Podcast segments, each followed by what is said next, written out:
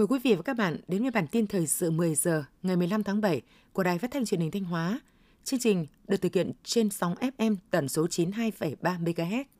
Chiều qua 14 tháng 7, Ban chỉ đạo diễn tập phòng chống lụt bão tìm kiếm cứu nạn phường Đông Hải, thành phố Thanh Hóa đã tổ chức diễn tập phòng chống lụt bão tìm kiếm cứu nạn phường Đông Hải năm 2023.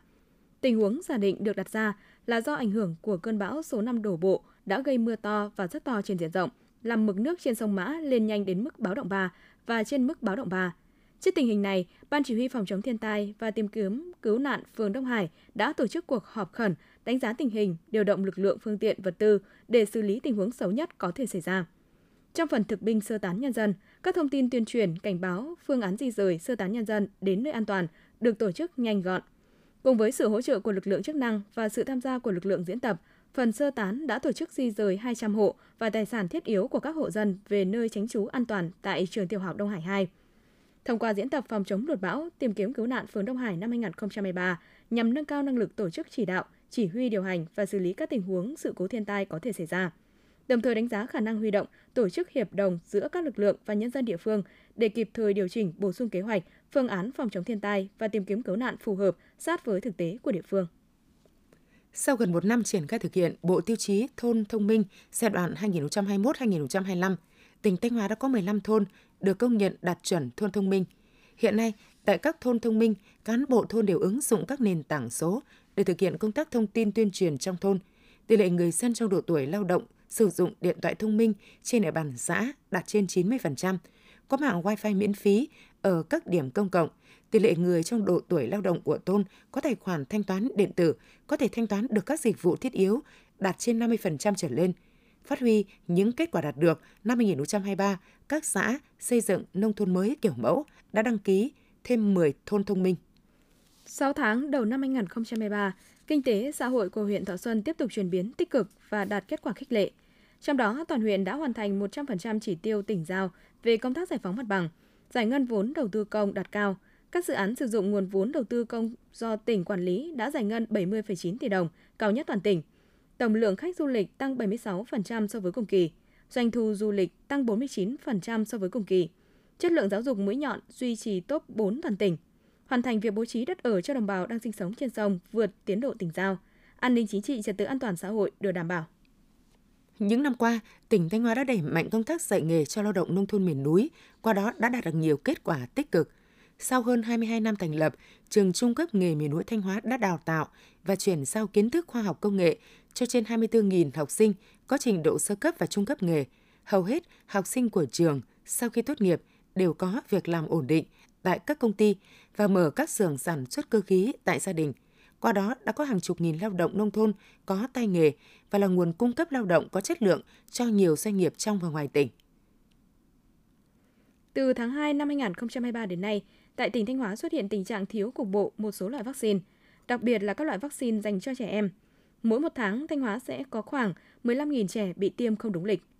Trước mắt, Trung tâm Kiểm soát Bệnh tật tỉnh Thanh Hóa chỉ đạo các đơn vị chức năng thường xuyên giả soát, lập danh sách đối tượng trẻ đến lịch tiêm mà chưa được tiêm, để khi được phân bổ vaccine thì có thể tiêm bù, tiêm vét cho các cháu sớm nhất có thể.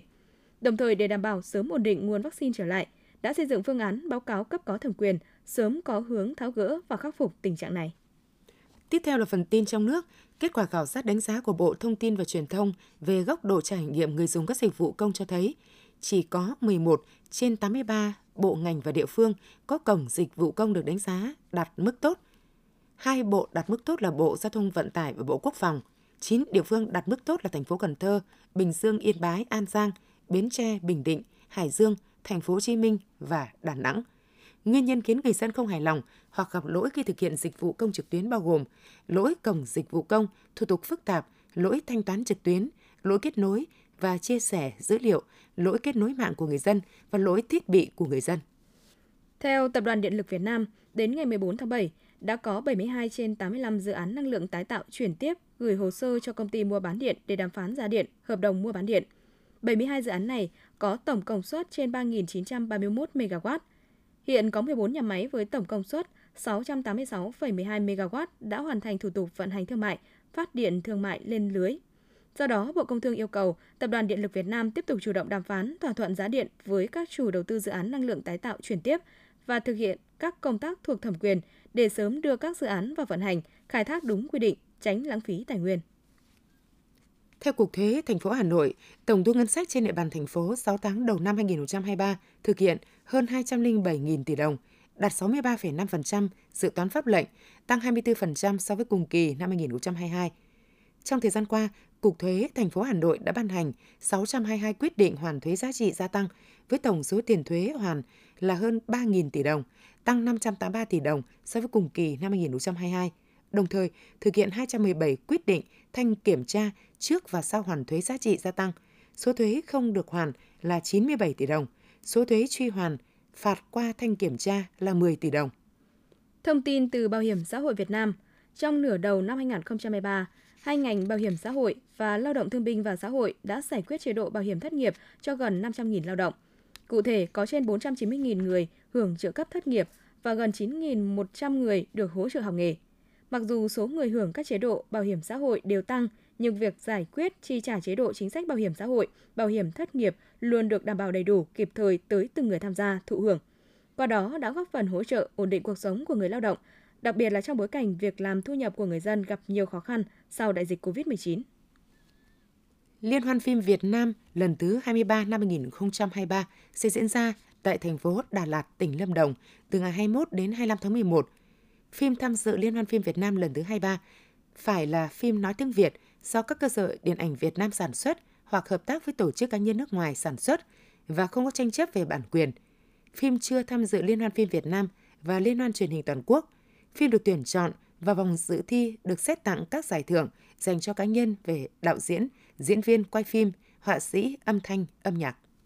Tối 14 tháng 7, Hội đồng đội Trung ương, tỉnh đoàn Quảng Trị phối hợp với Nhà Thiếu nhi Quảng Trị tổ chức lễ bế mạc Liên hoan nghệ thuật thiếu nhi khu vực phía Bắc năm 2023 với chủ đề Khúc hát hòa bình chắp cánh ước mơ.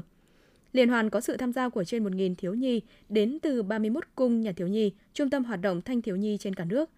Với chủ đề, nội dung và hình thức khác nhau, các đơn vị đã mang đến cho liên hoan món ăn tinh thần văn hóa vùng miền phong phú, đặc sắc, ý nghĩa. Hầu hết chương trình của các đoàn đã được Hội đồng nghệ thuật đánh giá rất cao về nội dung, âm nhạc, cách giản dựng, biên đạo, biểu diễn trang phục.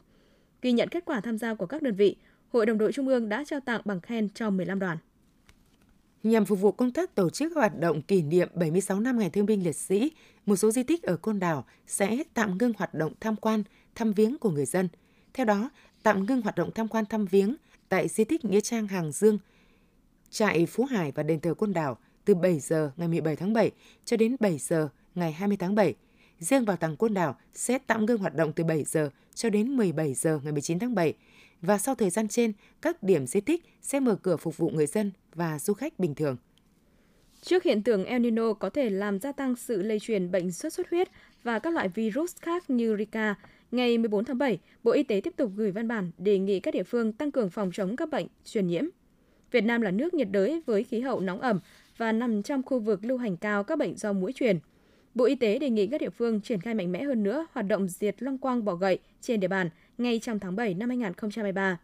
Theo dõi, giám sát chặt chẽ và xử lý triệt đề ổ dịch bệnh truyền nhiễm tại địa phương, đảm bảo 100% các ổ dịch được phát hiện và xử lý kịp thời.